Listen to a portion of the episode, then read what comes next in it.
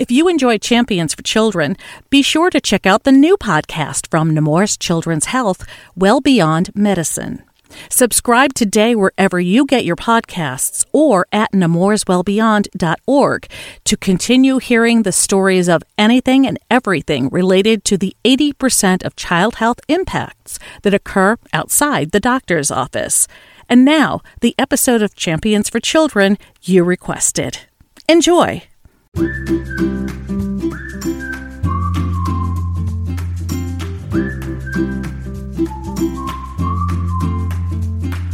Hi, everyone, and welcome once again to the Nemours Champions for Children podcast. I'm Carol Vassar.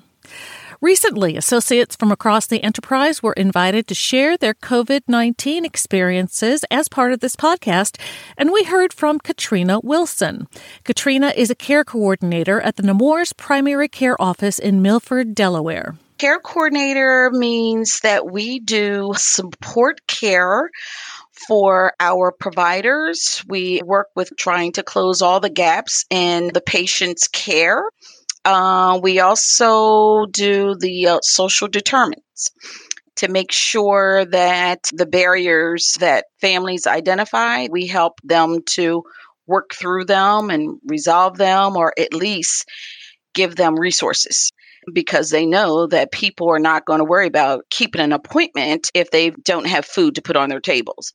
So within the Milford office, families come in that are homeless and they need to seek shelter immediately. Delaware has a 211 that we refer a lot of families to, but families that have been in a system for years, they don't like for you to refer them to 211 because they've used it, they've called it, it has not worked for them. So then I start looking into the local resources, trying to connect people, whether it be through social service to make sure that they're connected there to find emergency emergency housing as far as either shelters or hotels. And for food, they have emergency foods through social service plus we have a list of churches in our area where they can get emergency foods because unfortunately the food bank has criterias where it whether it be disabled or age driven in this area.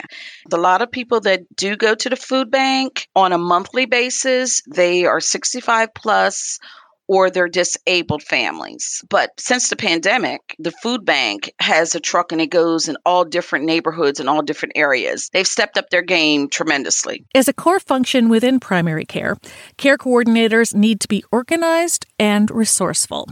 And they must, must, must be excellent communicators. Turns out these are the very skills Katrina possesses and uses daily and they came in handy as life in the pandemic of 2020 closed in around her and her family around this time last year. Well, the end of March, we were told we had to go home. That was major. I had never worked from home before, all these years of working.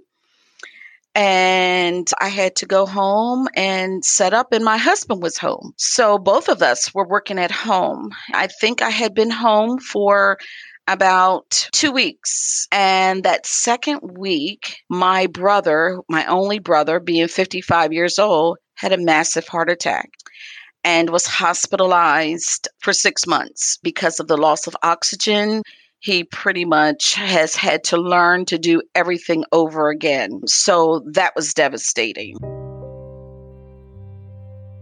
He was on a ventilator for two and a half weeks after the fourth day of being on a ventilator, the neurologist asked us to come together as a family to make a decision whether we wanted him to stay on the ventilator, not knowing what the condition of life would be.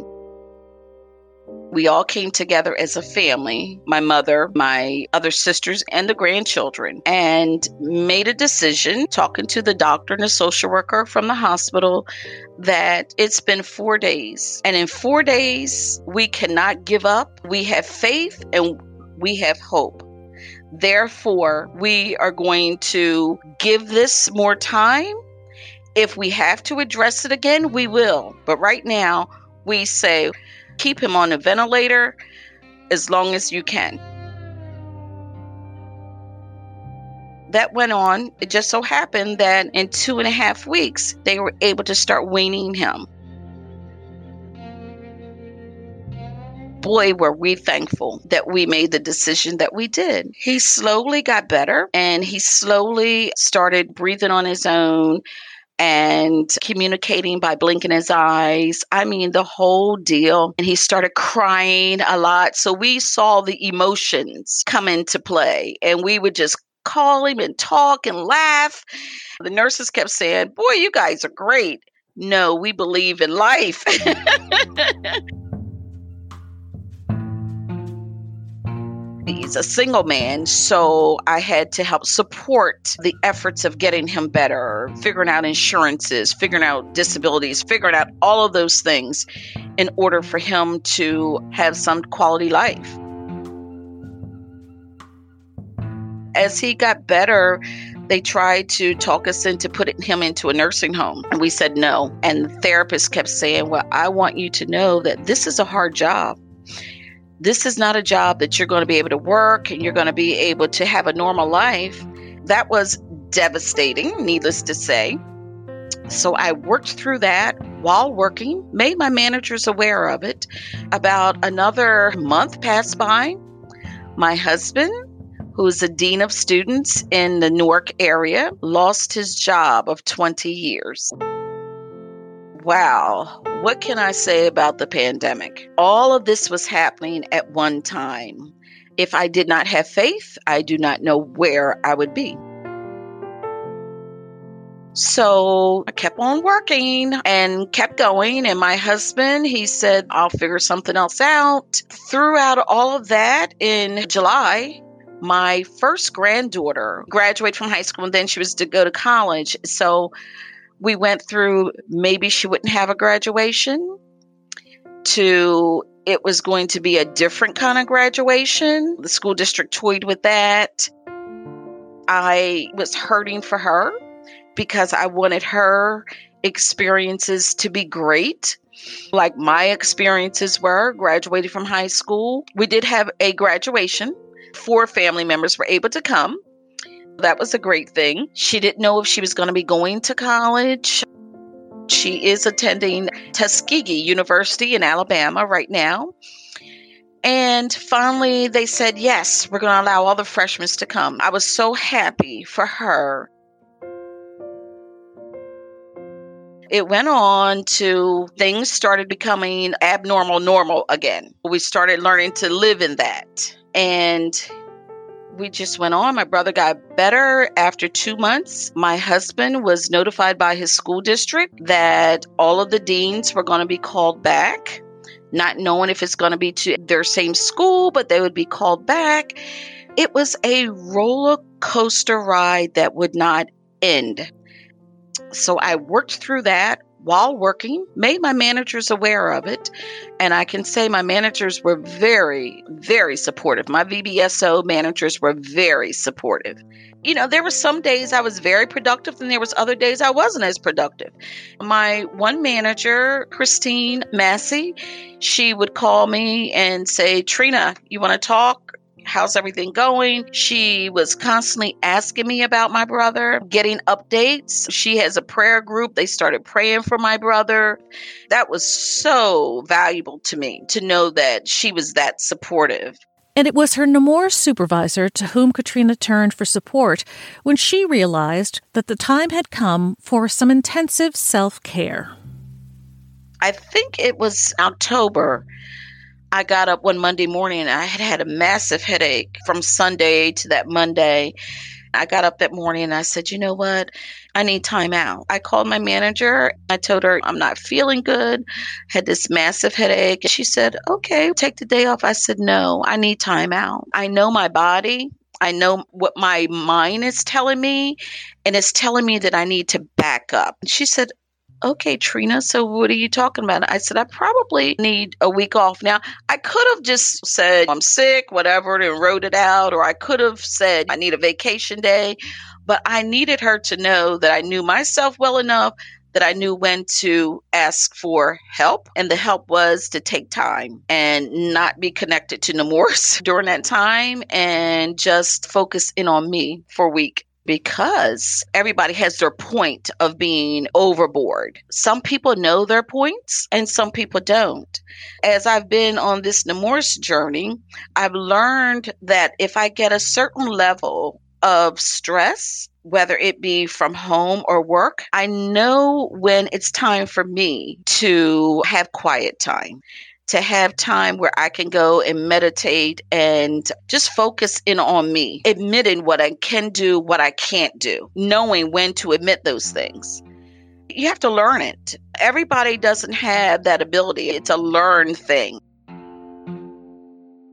it was a lot going on. So I was crying all the time. And then as things started to go better, when I would reflect, I'd be very emotional. I would do breathing exercises that helps tremendously. Just breathe. I would just say to myself, breathe. And I would do that. Sometimes it carries you on where you can finish your task. And then sometimes it's like, okay, the breathing is getting me to a certain level, but I just need to shut down. I don't need a computer. I don't need a phone. I don't need to talk on a house phone. I don't need to talk to certain people. I just need to be within myself. But it takes a while before you get there. Despite her own trials during the pandemic, Katrina was able to find a reserve from within to help others especially her fellow Nemours associates. I had one coworker that was in the emergency room, had just been diagnosed with COVID, and she called me from the emergency room and wanted me to tell her how to pray. So, of course, I prayed with her. Then I told her how to pray how to pray is just talking to your God, whomever your God is. You talk. You can talk to your God just by having a conversation and being aware that you believe in that higher being or you believe in your God of choice. She was so grateful. Whenever there's something going on, they will always reach out and just want that support. I try to be careful about it. I, I never respond right away. I try to think about it. I might pray about it, what I'm going to say to them. I try to make it meaningful and powerful that's going to touch their heart and touch their soul in order for them to regroup, digest, and move on. I enjoy my job. I think over the years, what's kept me here, Nemours has a great reputation and what they do, what they've done for people. Nemours has always been there to take care of families and they had such a great reputation. So that's made my job a little bit easier. The team that's around me, it's funny, I have two teams. I work with care coordinators, which it's 13 of us up and down the state and Pennsylvania and Delaware. And I have a team here, the Milford team. So, my Milford team, I am pretty much the support to helping them contact their families to help them to meet their needs as far as their preventative care and their follow ups when families do not go to specialists that they've been referred to. I'm the person who follow ups and say, hey, you really need to get into that cardiologist. Your doctor gave you the referral. You really need to follow up. And the care coordination team, we do the same thing. We support each other by giving suggestions and how to reach people and how to address barriers. That's a biggie, how to address barriers. And it's funny because people have their own unique way of how to do that. And so we really help each other with that. I definitely would like to give a shout out to Pal Rodriguez. She has been in the Dover practice for, I think, 18, maybe 20 years now. And she's very resourceful. I'm telling you, their motto is to do whatever it takes. And that's who she is, who she's always been and very inspiring person. On the primary site, I like to shout out Joel Matos Gonzalez. Joel is the lead PSR. He also has that same mentality, whatever it takes for our patients. And he does whatever's asked of him and sometimes what's not asked of him, which other people should have done. He's that kind of person. So I shout both of them out. Katrina Wilson is a care coordinator at the Nemours Primary Care Practice in her hometown of Milford, Delaware. The Nemours Champions for Children podcast is centered on the stories of Nemours associates just like you. And right now, we're collecting your COVID 19 stories to share with your fellow associates and the public, and for the historic record. We hope you'll consider taking part in a remote recording session with me in the near future. It's easy, it takes about half an hour. Individuals and groups are welcome. Social distancing protocols apply. To set up an interview at your convenience, email podcast at nemours.org. That's podcast at nemours.org. The Nemours podcast is available on Net and the Nemours Now app, as well as your favorite podcast app and your smart speaker. It's free for streaming and download. Be sure to subscribe, review, and share with your fellow associates, family, friends, and just about anyone. Thanks to our production team, Deborah Griffin, Peter Adebi, and Savannah Pettit. Our music is courtesy of Blue Dot Sessions in Turners Falls, Massachusetts. On behalf of Katrina Wilson, I'm Carol Vassar. Thanks for listening to the Nemours Champions for Children podcast. Until next time, stay safe, stay well, and thank you for all you do for the children we serve.